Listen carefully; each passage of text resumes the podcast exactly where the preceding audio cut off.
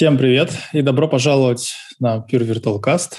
Сегодня 20 мая, и у нас в гостях Григорий Петров. Гриша, привет. Привет, привет. Нас Я... только слышат или еще и видят? Ну, те, кто смотрят, должны вы видеть. Nice. Nice. Я тебе скажу, сколько десятков человек сейчас онлайн. 0,5. Да, мы сейчас обсуждали, нас скорее больше слушают или смотрят. Я вот, например, прям э, готовился к этому выпуску, я тут по рефлексу даже надушился э, одеколоном, я надеюсь, что все зрители и слушатели это оценят. Вот так вот, Гриш, готовился к а, приходу тебя в гости. Ну, да что я все о себе. А тут э, ходит слух, точнее, как ты его сам рассказывал, что ты вообще начинал свою карьеру плюсовиком и писал замечательный Радмин. Спасибо тебе большое, отличная программа а потом э, на долгое, может быть, не время ушел в питанисты, а потом и дальше. Можешь немножко рассказать, вот как тебе получилось э, сменить технологический стек? Это вот когда-то просто пришел день, когда ты стал и сказал, что больше не хочешь ставить точки запятой фигурные скобки и хочешь уйти в лучший мир, или жизнь заставила? А, как это обычно бывает, э, жизнь заставила. Где-то в 2005 году, когда я уже много лет писал о Радмин, а, мы делали для него систему тестирования кода. И э, кода в Радмине много, очень много э, мегабайт, и если мы хотим э, потестировать этот плюсовый код, то мы не то чтобы очень хотим как-то использовать PPU, нетмокать, вот это вот все, иначе на каждый кусок радминовского кода, на каждую строчку мы будем писать там 50 строчек моков. Это не очень круто. Плюс радмин – это довольно специфическая штука, которая должна переживать э, ситуации low memory, а, ситуации, когда он, админ сервер, запущен, к примеру, на компьютере, который на антарктической станции, и туда только вертолет может прилететь. Мы не очень хотим, чтобы он завис, упал, вот это вот все. Он должен быть надежным, и он до сих пор надежный. Вот, поэтому я изыскивал способы писать тесты быстрее, проще и в идеале, чтобы я мог просто комментарий какой-нибудь колбу написать. Вот этот коллаб у нас примерно в той части радмина. Надо бы нагенерить каких-то моков и протестировать. А чтобы такая штука работала, я перебирал, что там можно сделать. Перловочка, пыха, Python, Ruby. Вот я несколько лет э, сомневался между Python и Ruby. Ruby — это крутейший DSL. А Python — это чуть менее сильный DSL, но побогаче экосистема, и клей а, более такой а, цепкий для склеивания разных частей. И в конце концов я стабилизировался на системе, где на Python описывались а, тесты, которые прямо вот выдирали из плюсового сишного кода кусочки этого кода, а, сами мокали все, что нужно, генерировали экзешнички под Windows, Android, iOS, на что оно там у меня тестировалось, и тестировалось. Так я стал питанистом. Меня тоже чуть не постигла такая судьба. Когда я PyTest попробовал, теперь стараюсь все на нем писать, интеграционный. Ну, я так понимаю, тестами все не остановилось. Тестами все не остановилось. Я делал на Python много всяких прикольных штук. Потом меня пригласили а, выступить на, на метапе Moscow Django. Десять лет назад Moscow Python назывался Moscow Django.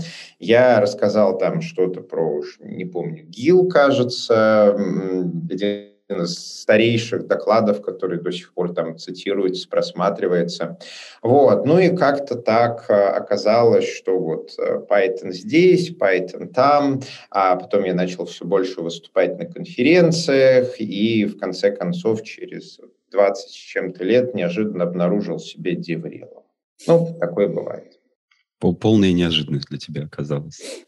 Да, вот э, я позавчера выступал на Хайлоде, вот э, вышел на главную сцену рассказать про Python, про Ruby, вот, а сам думаю, что, блин, я же рассказываю о технологиях, готовлю спикеров, участвую в какой-то социальной активности гораздо больше, чем пишу код. Ну, вот э, такое тоже нужно. Может быть, ты знаешь, мне в свое время очень запомнился доклад из Python комьюнити Брэндона Роудса, под названием Python is C++ limit case. где Брэндон показывает, э, как эволюция разных языков. Эти языки, они эволюционируют, то есть это живые языки, явно на них будут писать, и пишут сейчас много, и это означает, что у них выходят новые версии. И вот с одной стороны он показывает, ну, давайте возьмем Python. Вот там все управление памятью идет за счет счетчика ссылок. Да? Это основной инструмент, за счет которого а, работает правильное распределение. Давайте посмотрим на C++. Вот они, а, всякие смарт-поинтеры, shared PTR, которые вот добавили с такого стандарта, тоже подсчет ссылок, тоже управление памятью. Или давайте посмотрим на то, что в Python на самом деле не совсем переменные. По идее, там ссылки, и любой оператор присваивания — это всего лишь переназначение ссылок, что работает, например, для, по идее, составных объектов. И посмотрим на move-семантику C++, которая вот появилась, которая позволяет тоже за счет оператора присваивания реализовать ну, вот, какую-то аналогию, да, вот такого вот незаметного не копирования, а именно передачи владения. А как такового. Как тебе кажется, эта вот тенденция продолжится? Видно ли со стороны Python, чтобы шла тенденция как раз в сторону вот языков а-ля C++? Ох, э, несколько тем э, задел, часть из них больные. Это, например, слово «переменная», которое я очень не люблю, потому что, как и многие ложные друзья переводчика, а оно а, отзывается в слушателях и начинающих программистах совсем не тем – чем является на самом деле. По сути, подавляющее большинство людей, которые говорят про переменные, они говорят про биндинг идентификаторов к value. Вот. А ничего из этого не является. То есть они говорят, сделаем константную переменную, и у меня лысина становится дыбом, потому что, ну, какая она может быть переменной, если она константа? Ну, и переменная – это же то, что вы хотите менять. Если вы это не хотите менять. Есть языки программирования, в которые, в принципе, нету э, mutable значений, и а, люди, одни говорят, знаете, в этом языке нету переменных, а другие люди говорят, а где же они хранят данные? там же они хранят данные, просто э, они э, эти данные не меняют э, таким э, способом. И если мы говорим про вот именно развитие языков программирования, то действительно синтаксис и семантика сейчас в многих языках программирования очень активно заимствуют лучшие идеи друг у друга. Если посмотреть на Python, то, к примеру, с версии там очень старой, по-моему, 3.2 в него добавили типизирование, а начиная с версии 3.5, это вот прям хорошее такое строгое типизирование. Мы можем а, указывать Python те типы, которые мы ожидаем. У нас в фоне VDE работает специальная могучая программа, там Language Server называется, PyLens, она выполняет пайтоновский компилятор, который раскладывает код на абстрактное синтаксическое дерево, выводит типы, потому что Python — это динамический язык программирования. Что значит э, динамический? Еще один э, ложный друг э, переводчика. Это не значит, что в нем нет типов, не значит, что типы проверяются в рантайме. Это значит, что типы устанавливает язык, выбирает язык. C++ типа выбирает программист, поэтому его называют статическим языком программирования, статически типизированным. А в Python а, типы устанавливает а, сам Python. А вот type hints, gradual typing, позволяет программисту сказать, какие типы он ожидает. Если его ожидания не оправдались, то ловушка схлопывается, в IDE подчеркивается красненьким, что смотри, смотри, три месяца назад ты говорил, что здесь будет юзер, а теперь ты подаешь сюда список пользователей. Ну, наверное, что-то надо сделать, там, трусы одеть или как в анекдоте. Вот, а, и, но у этого вот а, смешивания языков есть некие ограничения, к сожалению, фундаментальные, которые диктуются архитектурой современных процессоров. Я, наверное, сейчас немножко поспорю свой доклад с э, Хайлода, несмотря на то, что в записи он появится там только через полгода. Вот. А, это концепция аналогии которую я сейчас активно продвигаю, которая объясняет многие сложные штуки медлам. А, концепция трех стулов. Вы уже слышали про мою концепцию трех стулов? Давай, расскажи. Слышите. Когда мы делаем язык программирования, у нас есть три стула. На одном стуле у нас скорость. Мы можем сделать наш язык программирования быстрый. На другом стуле у нас приятный высокоуровневый синтаксис. Мы можем сделать наш язык удобным, чтобы разработчику не нужно было заботиться о памяти. И на третьем стуле у нас совместимость по памяти. Мы можем сделать наш язык стыкующимся с любым а, нативным кодом по памяти, чтобы он мог передать 10 мегабайт кому-то, например, OpenSSL, и через некоторое время получить результат. Расширяемость, скорость, ускорение, вот это все. И аналогия заключается в том, что создавая язык, мы можем а, легко выбрать а, два любых стула. Вот, мы можем сделать быстрый и совместимый по памяти язык, например, сишечку. Мы можем сделать быстрый язык с приятным синтаксисом, например, Java. Либо мы можем сделать язык с приятным синтаксисом и совместимостью по памяти, например, Ruby. После того, как мы выбрали два стула, третий стул начинает от нас отползать. Его будет очень трудно реализовать. Почему такое происходит? А потому что память. Современные процессоры устроены а, таким образом, что память это самое медленное, что в них есть. А чтение запись в регистр, она примерно в 100 раз быстрее, чем чтение запись в кэш. И вот между регистрами, о, память, и между регистром и памятью там level 1 кэш, level 2 кэш, level 3 кэш, вся вот эта история. И поэтому, если мы хотим сделать наш код быстрым, то нам нужно код и данные перемолоть в очень мелкую кашицу, которая максимально Э, оптимальным способом разольется по регистрам, первому кэшу, второму кэшу, третьему кэшу, инвалидации линий, вот это вот все. И тогда наш код будет выполняться быстро. Еще, а, и, а, еще лучше, если у нас есть какая-нибудь виртуальная машинка, как, как у Java, которая смотрит на выполнение нашего кода и время от времени его еще перекомпилирует, чтобы те части, которые вот hot, которые выполняются часто, они наиболее близко к э, регистрам лежали. И беда, такая печаль вот сишечки Python заключается в том, что если мы хотим сделать быстрый язык, а код и данные которого были бы вот в эту кашицу размолотые, то встает вопрос, а кто эту кашицу будет делать? Кто будет перемалывать код в удобную регистром кашицу? Выбор из двух вариантов. Это может делать человек, который может ручками сидеть и писать, здесь вот у нас char, здесь вот у нас int, здесь мы вызываем malloc, это компилируемые языки программирования, где о памяти заботится программист. Такие языки за счет того, что программист заботится о памяти, о локации, диалокации, времени жизни, всем вот этом, их можно скомпилировать в очень быструю кашицу. Но синтаксис при этом будет, ну вот как в плюсах, как в гошечке, как в растике. А, синтаксис, который требует заботы о памяти. Вот ты сидишь и указываешь lifetime, ты указываешь типы, ты объясняешь бору чекеру, что ты имел в виду, вот эта вот вся история, да.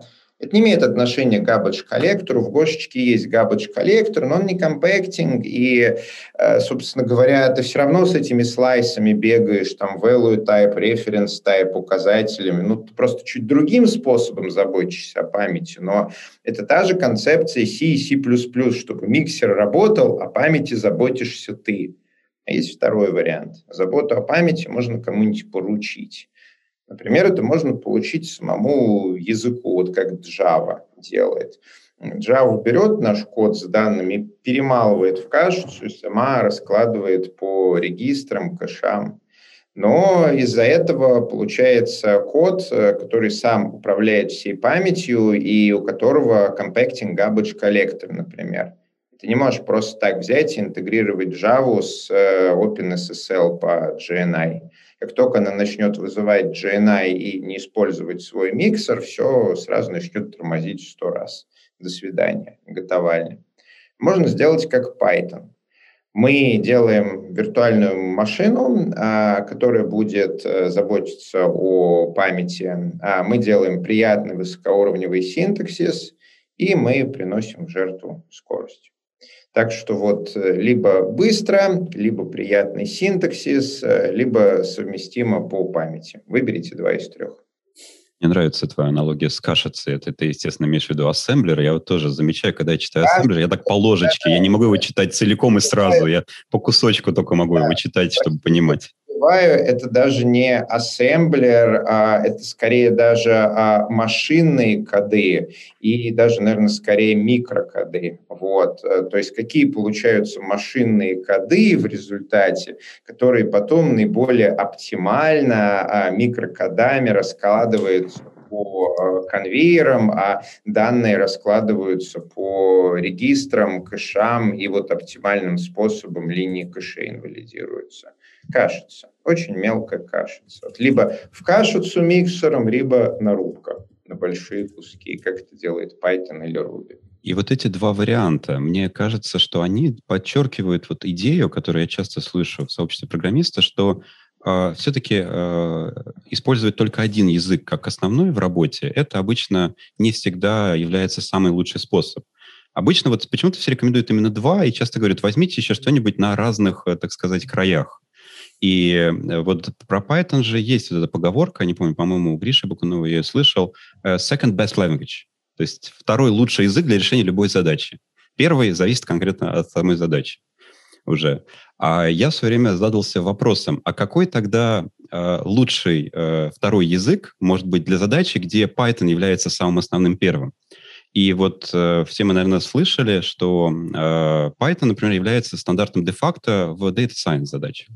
Это вот самый ходовой инструмент именно для этапа обучения моделей, то есть моделирования, не для инференса.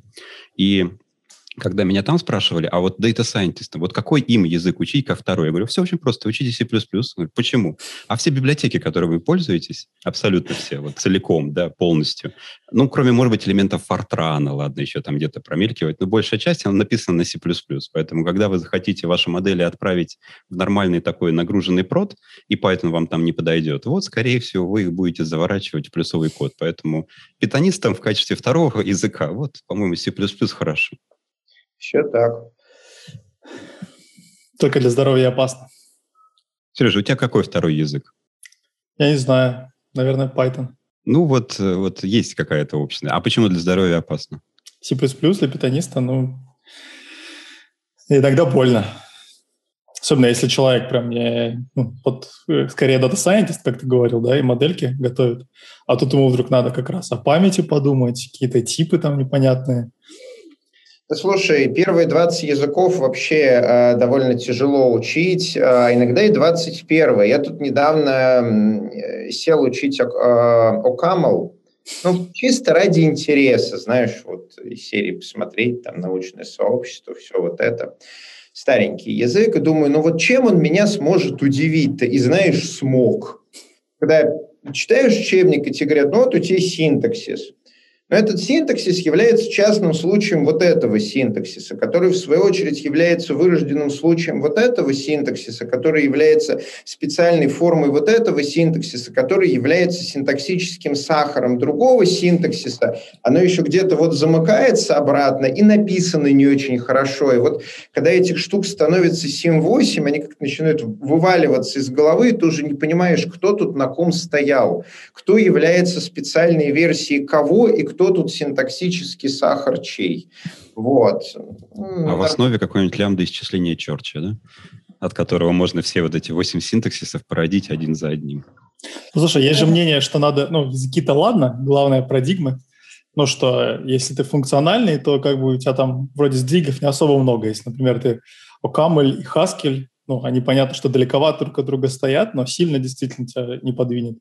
А вот если ты с, плюсов или с питона сразу двинешься в сторону APL, например, потому что там ну, уже совсем по-другому, это не функционально, как это правильно там называется. Никто не трогал APL.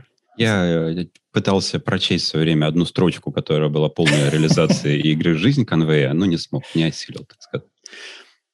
А, с точки зрения парадигм, кстати, вот здесь есть интересное пересечение, потому что ни C++, ни Python нельзя назвать э, монопарадигмальным э, языком. Во все, в них э, есть концепции классического структурно-процедурного и объектно-ориентированного, и функционального, в том числе языковые элементы, которые там поддерживают функциональные элементы, и организации кода, и организации данных. Поэтому можно чисто на них, мне кажется, учить некоторые разные парадигмы. Хотя, да, согласен, иногда если начать смотреть, как на C++ пытаются делать функциональное программирование, а особенно еще и метапрограммирование, то вот это хочется иногда развидеть. Нет, наоборот, хочется, хочется больше. Хочется больше. Э, ну, вот э, сейчас, э, не знаю, Гриш, насколько ты следишь за развитием C++, сейчас обсуждаются вопросы, связанные с метаклассами, то есть возможность делать кодогенерацию прямо при компиляции соответствующих классов. И э, как раз э, последние все пропозалы, которые обсуждаются, они вводят императивный синтаксис, где просто э, в качестве структуры данных выступают декларативное описание, собственно, функций, классов, их методов и так далее. То есть если вспомнить те же метаклассы Python, очень похожи, очень похожи, потому что в Python исключительно декларативный, если я помню, способ порождения новых классов через метаклассы. А, мне на слух, честно скажу, очень тяжело вот так вот а, осознавать, что ты имеешь в виду, когда говоришь декларативный и императивный. А если... Циклами, с форами, прям с переменными. Вот, декларативностью. Ты имеешь в виду, что мы пишем какие-то ключевые слова, вроде там класс, потом идентификатор, потом двоеточие, вот. А то а, в Python так задаются обычные классы декларативно. Если мы идем в метапрограммирование, то там уже разница с Lisp э, невелика. То есть тот же метакласс в Python, он работает уже с объектами. Вот у нас есть некий кусок кода, куда поступает полуфабрикат. Вот это вот будет твой класс. И дальше ты берешь код и из этого полуфабриката вытачиваешь, что там тебе надо из серии. Вот, я хочу, чтобы эти классы, чтобы у них были вот такие статические методы, чтобы у них там были вот такие пригенеренные конструкторы и что-нибудь еще. Называешь ли ты такое декларативным или нет? Ну, я скорее в концепции, что э, ты можешь просто циклом пробежаться по всем атрибутам и функциям и заменить их на свои, а тебе не нужно писать шаблоны, которые будут компилятором инстанцироваться при компиляции, и какие-то шаблоны провалятся, поэтому они не будут рассмотрены, какие-то не провалятся, потому что в C++ до сих пор очень популярна вот концепция скорее вот такого метаописания, когда ты не императивно описываешь, что возьмем объект, и вот сейчас пробежимся, что-то с ним сделаем, а скорее декларативно пишешь шаблоны, в них шаблоны, в них еще шаблоны, но есть шаги все-таки в сторону какой-то вот императивщины, что, может, просто мы хотим сказать, что мы хотим взять, там, пробежаться циклом там, по всем атрибутам и что-то что сделать с этим всем делом. Или просто хотим э, простым свечом выбрать, что запускать. А, но тут важно понимать, что Python и Ruby, как динамические языки с очень высокоуровневым синтаксисом, в них есть много фрагментов DSL особенно в Ruby. В Ruby, конечно, больше фрагментов DSL, чем в Python. А, тем не менее, если идет какое-то серьезное а, метапрограммирование, то наш императивный код местами начинает быть похожий на декларативный, и грань между ними э, размывается. можем какие-то там циклы или куски кода или что-нибудь еще заменять э, словами если соответствующий кусок у нас в коде встречается слишком часто и использование DSL признается уместным. Я думаю, Паша еще имел в виду, что э, под декларативностью, что когда не ты не пишешь конкретно, что сделать, да, а описываешь, что бы ты хотел, чтобы получилось, а там уже пусть компилятор сам. Да, я хотел прорекламировать книжку Ивана Чукича, нашего постоянного докладчика, которая называется «Функциональное программирование на C++». И очень ее рекомендовать. Не только не темплейтами едиными, так сказать. Так что, да. Ну, мы обсуждали с Гришей э, до начала, что у нас с ним симметричная ситуация. Э, значит, я питон трогал только 2.7, как-то так получалось, что вот везде, где мне он именно нужен, там уже был и стаскивать новый как-то глупо. Ну, для, потому что для задач, которые я решал, типа PyTest, ну, не, не видел никогда смысла втаскивать новый питон. Вот, и, соответственно, я не знаю ничего выше там 2.7. А у Гриши такая же ситуация с плюсами. Вот это, кстати, интересный момент, потому что вот здесь, э, мне кажется, разные истории. В C++ э, выход стандартов уже как-то э, стал более периодичный и предсказуемый, но вопросы обратной совместимости — это как священная корова. Практически ничего не выкидывается, очень малые вещи деприкейтятся. И вот если я правильно помню комментарии членов программного комитета, с одной стороны, все понимают полезность, но с другой стороны понимают, насколько это иногда ну, замедляет продвижение каких-то новых концепций, а, усложняет их имплементацию в компиляторах, компилятор становится все сложнее и так далее. А в питоне пошли другим путем. Вот вышла версия третья, которая просто сказала, ну вот, вот эти даже синтаксические конструкции все просто не работают больше. Вот. Это даже не код на питоне 3, вот, который был на питоне 2. Я понимаю, что вместе с компилятором вышла утилита э, 2 в 3, которая, по идее, должна была конвертировать, но до сих пор вроде процесс перехода идет. Вот я так понимаю, до сих пор на конференциях вот приходит, говоришь, да, и докладывает, вот мы перевели код там с двойки на тройку.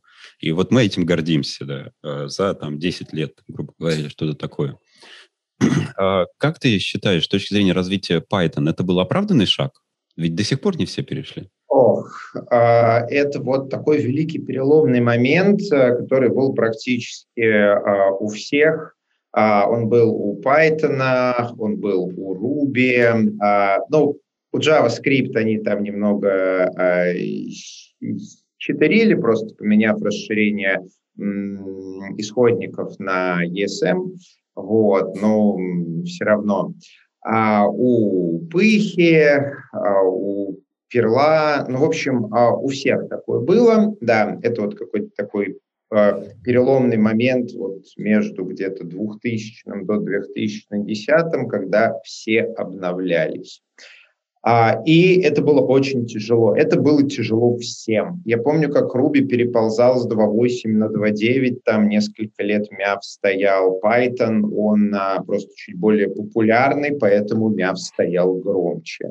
Несколько лет core-девелоперы вообще а, сомневались в том, что им удастся затащить третью версию, и только вот буквально лет пять назад команда разработки поняла, что да, им удалось, третий Python будет жить, а набор киллер-фичей, он стабилизировался, и машинка покатилась. Сейчас все, 2.7 а, у него закончился end of, end of life в 2000 году, а никто новый проект на 2.7 не начинает, большинство старых проектов, они переведены, либо в процессе перевода.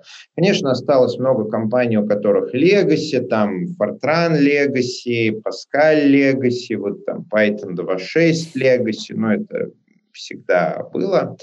А, вот, а, оно переведено, это было очень тяжело, это заняло много лет, все страдали. И несколько месяцев назад я брал интервью Юкихира Мацумото, это автор языка программирования Ruby, и вот он сказал, что он помнил вот ту историю, и а, с версией 3 а, языка он поставил эксперимент, попробовав сделать новую major-версию с новыми фичами, не ломая обратную совместимость.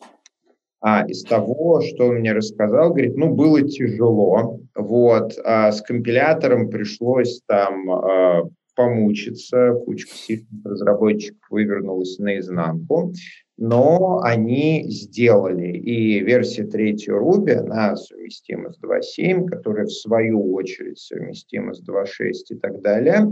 Мацумото говорит, что вот этот вот обратно совместимый релиз, он очень хорошо принят сообществом, и ему кажется, что это вот э, будущее языков э, программирования с помощью таких э, advanced всяких разных механизмов делать мажорные релизы, сохраняя обратную совместимость.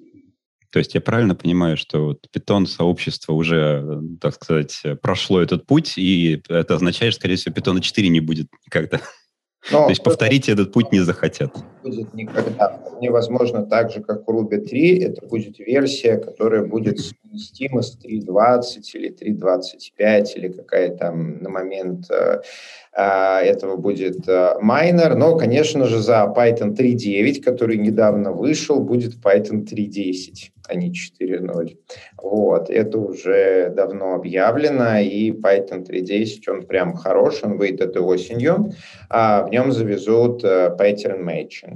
Синтаксис прям такой полноценный pattern matching, как в OCaml, как в вот. И некоторые истории, которые мы рассказываем кодом, станет рассказывать очень, очень, очень удобнее. Ну, безусловно. А паттерн matching, который может использовать в том числе систему типов через type-хинты?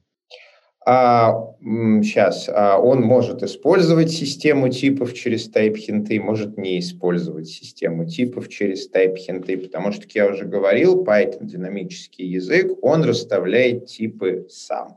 Вот. Э, хинты, если ты их используешь, что ты в явном виде описываешь свои ожидания, это позволяет рассказывать кодом историю лучше и позволяет разложить некие такие капканы, которые сработают в будущем, когда ты меняешь код совсем в другом месте и забыл, чего ты ожидал а, при написании оригинального кода.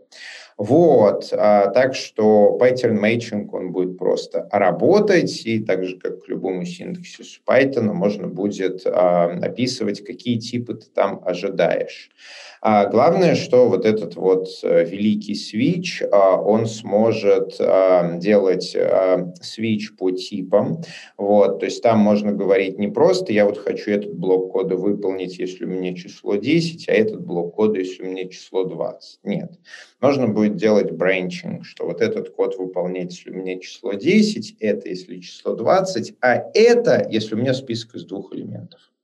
Последний из которых C++ вот. тоже это, так можно. Ну, конечно. Это довольно прям крутая фича, которая вот сейчас постепенно раскатывается на большинство языков программирования. Вот ее недавно раскатали в Ruby, 2.7, а, ничего не путаю. Вот осенью ее раскатают в Python. Я уже для JavaScript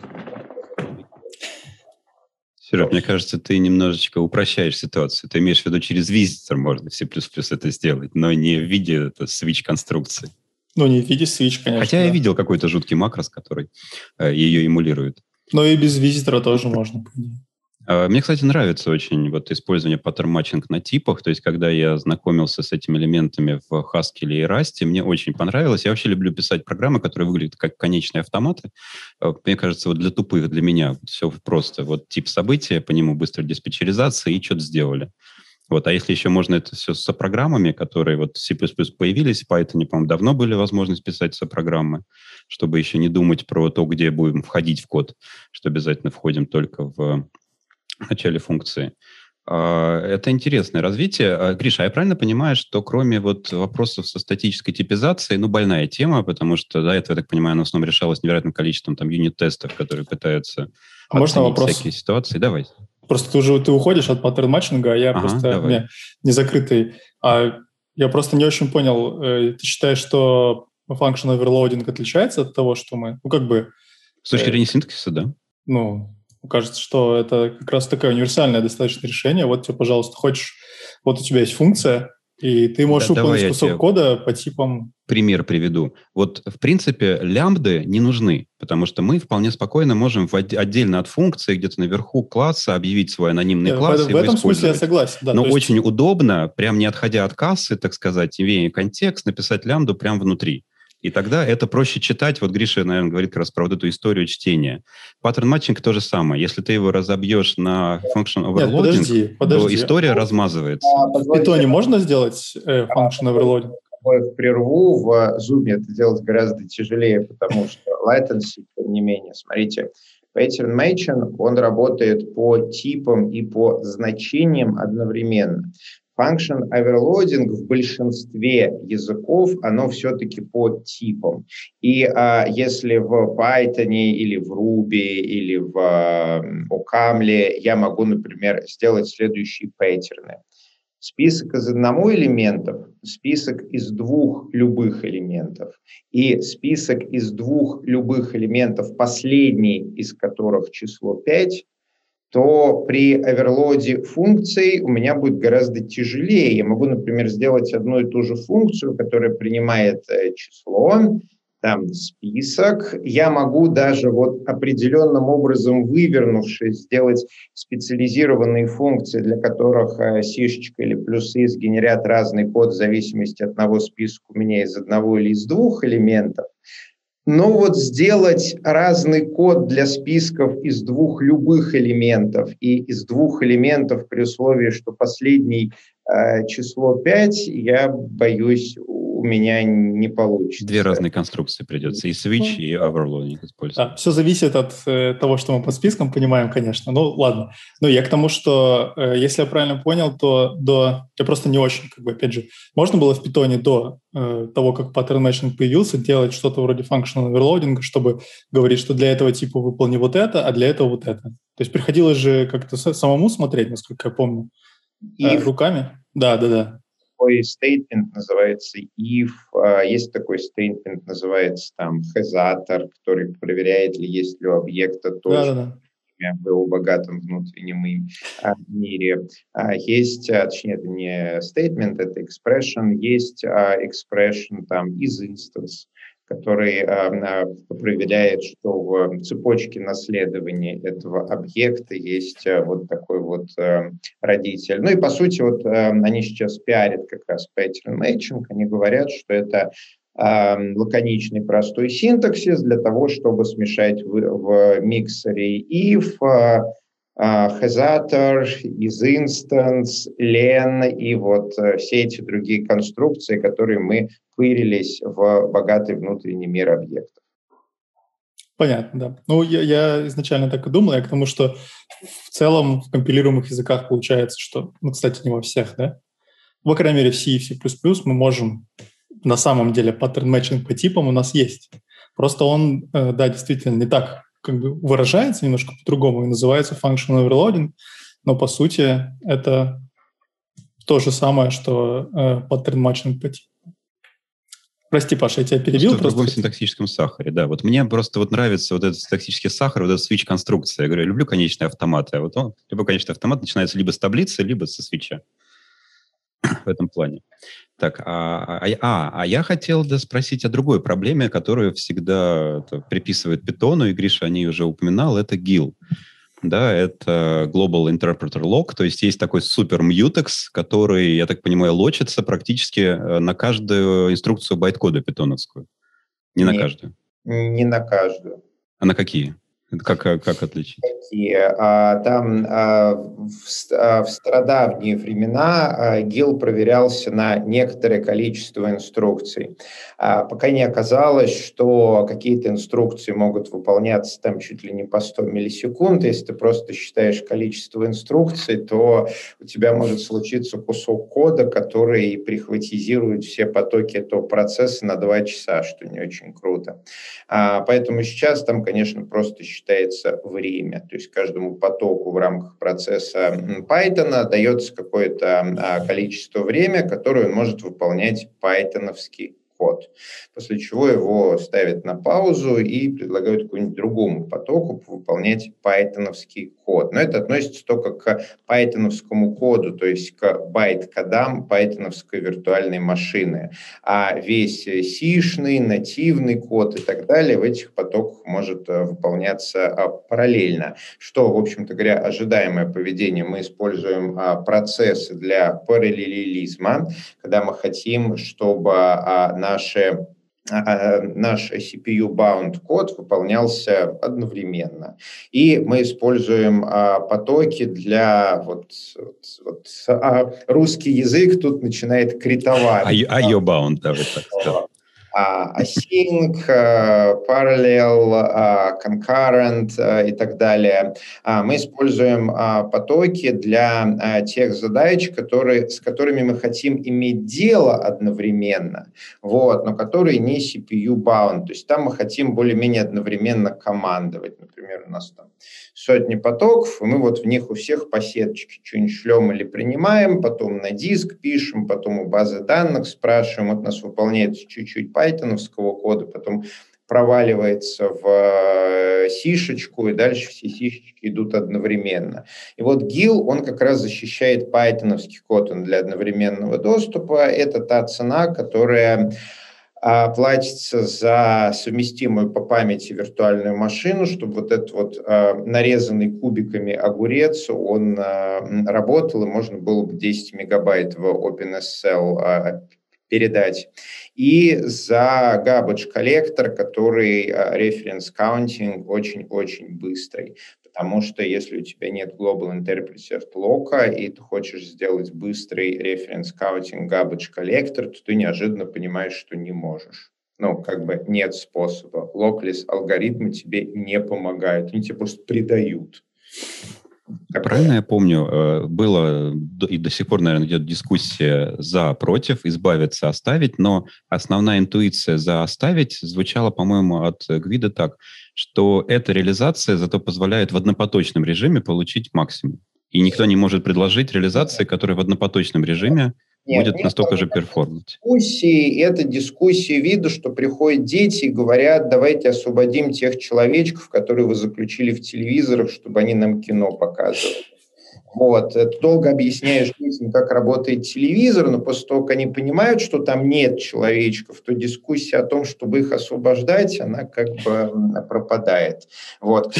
Дети постоянно новые рождаются, поэтому эта дискуссия будет вечна. Ну, Прекрасная аналогия. Но решение для нее вроде сейчас прорабатывается в рамках ПЭПов. Кажется, называется sub-interpreters. То есть возможность запускать а, подинтерпретаторы, у каждого из которых будет свой гил. Да, но это ничем не отличается от тех же uh, multiprocessing, то есть у тебя, конечно, в рамках одного процесса будет несколько потоков, в рамках которых будет свой гил, и цена за это будет то, что ты между этими потоками не сможешь передавать данные. То есть тебе нужно будет данные между ними передавать через гил. Это будет от процессов не отличаться примерно ничем. Это просто будет такой синтаксический сахар для тех редких случаев, в которых ты почему-то не хочешь между процессами через shared memory передавать там 10 гигабайт ну, очень редкий кейс, ну, из серии вот, э, а теперь еще и в горошек. Если я правильно помню, к ним э, должны прикладываться что-то типа гошных каналов, которые, да, они синхронизированы, но позволяют в пределах э, виртуальной памяти одного процесса поменяться именно, я так понимаю, маленькими кусочками. То есть, когда у тебя мультипроцесс, тебе невыгодно обмениваться маленькими кусочками через shared memory, ну, дороговато, может ну, быть. На самом деле, там есть библиотека у Python, так называется мультипроцесс, там есть всякие примитивы, очереди queue, которые вот как раз делают этот обмен, а, но если использовать э, sub-interpreter или там гильдии или непонятно еще, как они будут называться, то для вот некоторых вырожденных кейсов что-то куда-то будет проще. Но еще раз, в общем случае это ничем не отличается от э, передачи данных между процессами через shared memory. Любим shared memory. И я так понимаю, эта история еще не дошла до какого-то своего логического финала. Я дошла. вроде читал, что в 3.9 должно было быть. Я даже пробовал, что под каким-то особым namespace там в 3.9 оно есть выглядит отвратительно, потому что код SAP-интерпретатора нужно передавать как э, строковый литерал. Вот, ну, то есть вообще нечитаемо. но работало, правда. С точки зрения вот законного вхождения в язык еще пока под вопросом. Нет, нет. А разработчики Python постоянно внутри своих девелоперских чатов э, экспериментируют с какими-то фичами. Там, например, а, некоторое время назад экспериментировали с э, а, директорией Dunder Modules, как вот Node Modules, э, чтобы можно было через pip install в эту директорию всю ставить вообще без э, всяких вот этих там virtualenv, poetry, вот э, э, чтобы чисто все как в ноде было. И, но это эксперимента. Его нету ни в альфа-версиях, ни в 3.9, и нет никаких гарантий, что это когда-нибудь занесут. С этим экспериментируют. Собственно говоря, с тем, чтобы убрать ГИЛ, тоже экспериментировали, посмотрели, а, как это пессимизирует все то большинство кейсов, которые ожидают быстрого garbage коллектора, и сказали, что ну, нет. Это та цена, которую платить вот вообще непонятно за что. Я правильно понимаю, что у Python стандарта нет? Есть просто какая-то имплементация одна? Или как это все вообще выглядит? Для человека, который знает только PyTest. А, интересный вопрос. А, не совсем. Это у Ruby долгое время стандарта не было, и там как раз говорили, что язык Ruby специфицирован имплементацией языка Ruby. Python есть эм, грамматика, есть всякие разные пепы, и в отличие от Ruby у Python много всяких разных имплементаций. Их реально много, и они используются. То есть вот есть э, C-Python. Это дефолтная имплементация, написанная на C книжечки, который работает Гвиdo Ван Россум, автор команды разработки, вот это вот все. А есть PyPy. Это имплементация, написанная на Python, а, которая с джитом. Вот, то есть там, а, ну как на Python, она на самом деле там у нее промежуточная форма написана на Python, сама она, конечно, натив компилируется. Вот. А, и это Python с JIT, то есть в отличие от обычного Python, он не просто компилирует э, в байткод виртуальной машины. Эта виртуальная машина потом пырится на выполнение байткода. Если какой-то байткод начинает выполняться часто, становится в терминологии языков программирования hot, горяченьким, то его перекомпилируют в нативный код. Есть э, Cython, вот почти как CPython, там одной буквы нету, Cython. Это имплементация Python, которая компилируется как сишечка в native. От него, конечно, откушена вся богатая семантика, да и часть богатого синтаксиса строго между нами. И используется он в основном, чтобы расширение писать вот теми программистами, которые хотят в качестве второго языка не сишечку. Они могут взять Python. Вот. Есть Iron Python для виртуальной машины .NET. Есть uh, Jython, Java Python uh, для виртуальной машины JVM. Там в количестве. Ну и они, получается, между собой совместимы, да? То есть я могу, например, код взять Python и вот скомпилировать в JVM с помощью Jython? Они между собой совместимы на уровне вот э, какой-то версии языка, спеки и так далее. Ну да, да, но я имею в виду, что вот если я взял там Python 3.5, все, написал на нем, скомпилировал, э, запустил скрипт, то я могу потом взять э, Jython и скомпилировать в байткод под JVM, да? Баги могут быть, но это то, что ты ожидаешь. То есть если mm-hmm. какой-то еще есть а, микро-Python под микроконтроллер, он, правда, лагает очень сильно. Ну, там они пишут, как мы совместимы там с Python 3.4 с синтаксисом, но у нас нету. И далее список того, чего у них нету.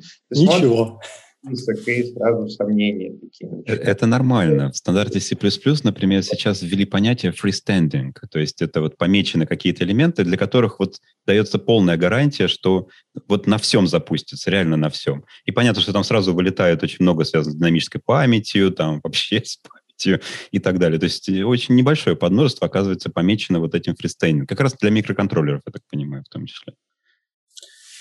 И для э, как, бутлоадеров, да? То, что до операционной системы работает. Бутлоадеров. Ваша компания же, Паша, делала такие проверочки. Ну, то, тоже, да, еще ну, там связано с работой с операционкой напрямую. Драйверы.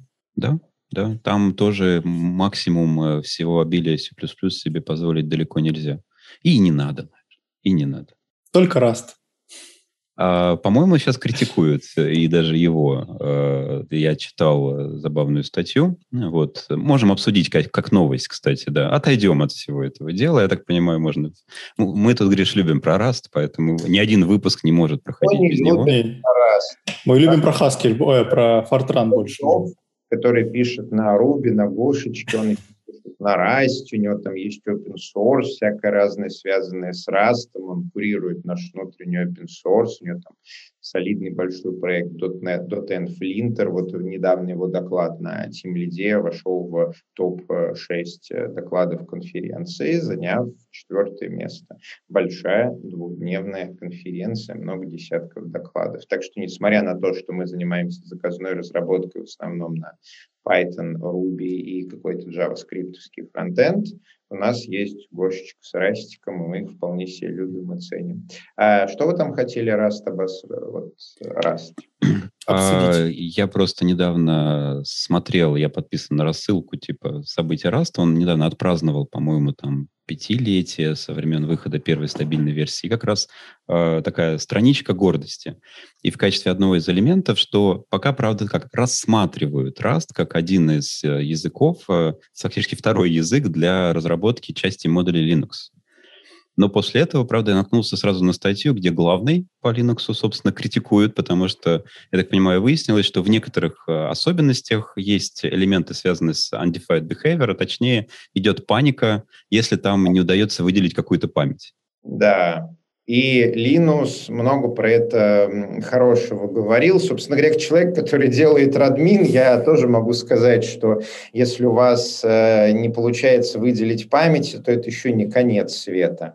Если ваша программа хочет при этом делать паник и экзит, вот, то как бы писать на ней ядро операционной системы, это не очень healthy. Вот, но это в целом какая-то такая решаемая ситуация. Могут починить, да. Это э, темные э, углы раста, которые до этого просто никому нужны не были, серии никто не задумывался, что будет в такой ситуации. И тут вот э, понесли в кернел, оказалось, что и такое бывает. Хорошая проверка боем, да. Вот принесли, вот сказали, вот это поправить. А другое, что меня заинтересовало в этом вестнике, похоже, появилась организация, которая начинает вести активность по в их выпуску для включения Раста в основные стандарты, связанные с safety и critical. Mm-hmm. Куда, в принципе, попадает в основном только 3-4 языка, вот, э, C++, естественно, по-моему, ADA туда входит, в зависимости, еще что-то. И вот э, организация теперь начинает работать, чтобы Rust потенциально стал языком, на котором можно разрабатывать там космические корабли, машины, самолеты и так далее.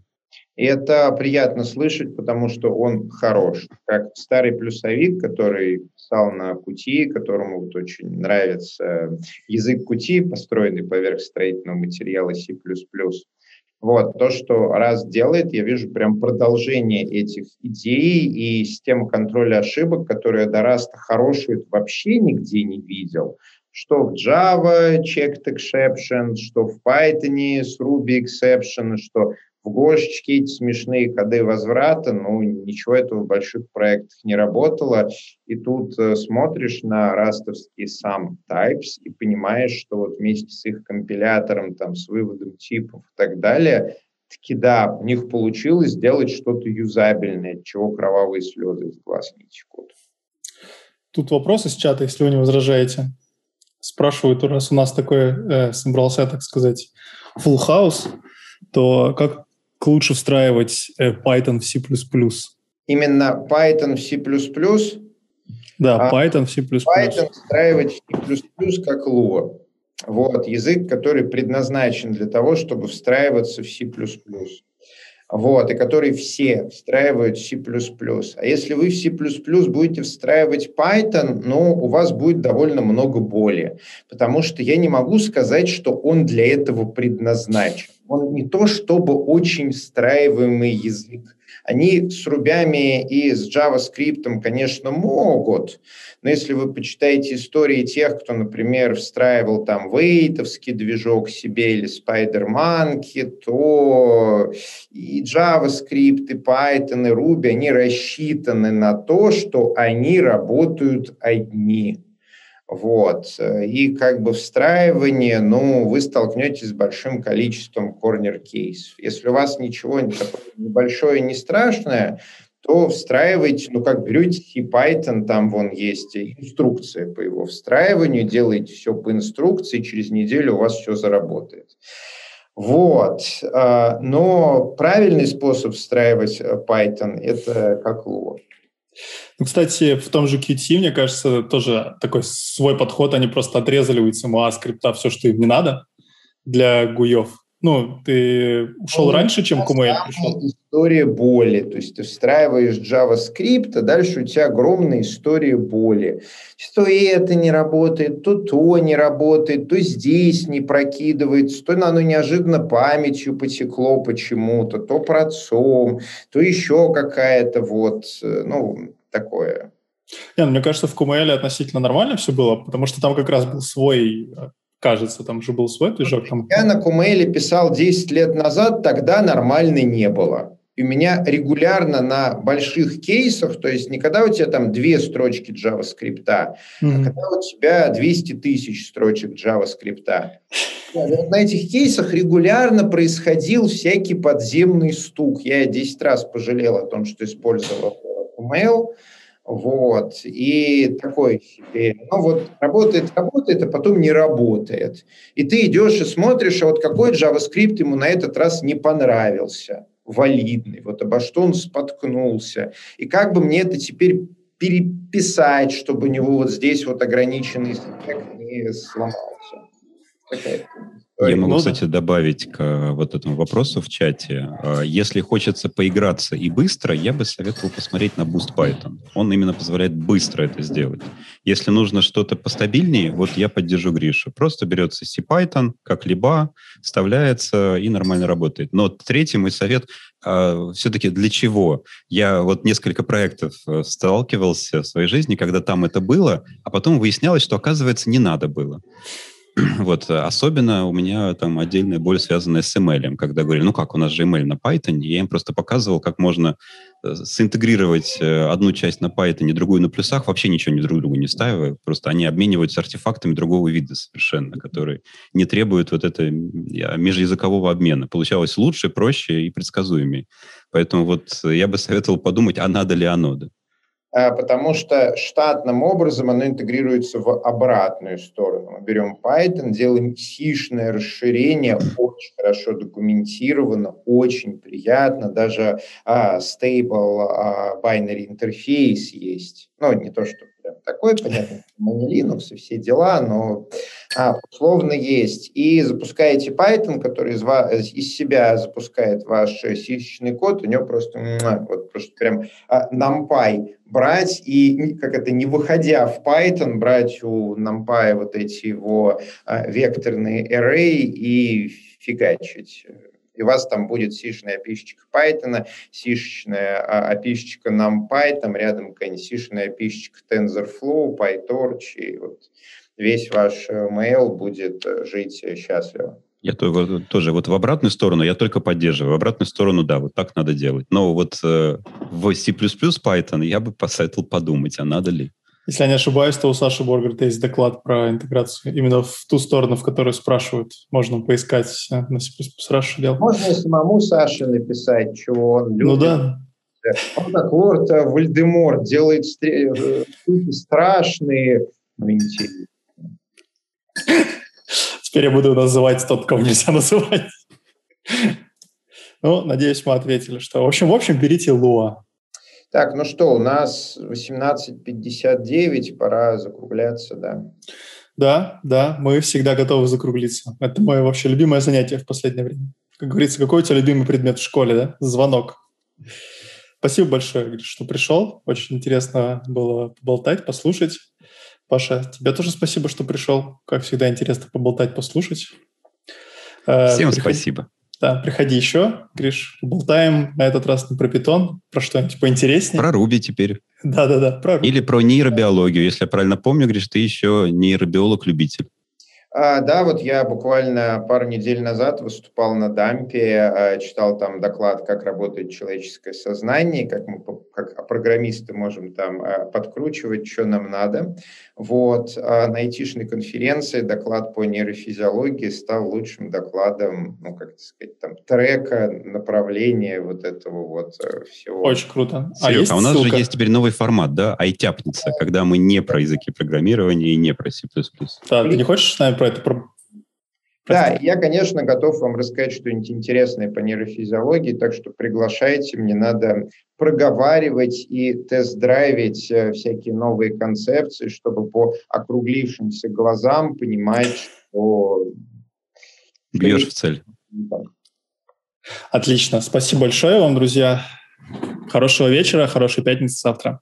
Всем пока. Всем пока. Пока-пока.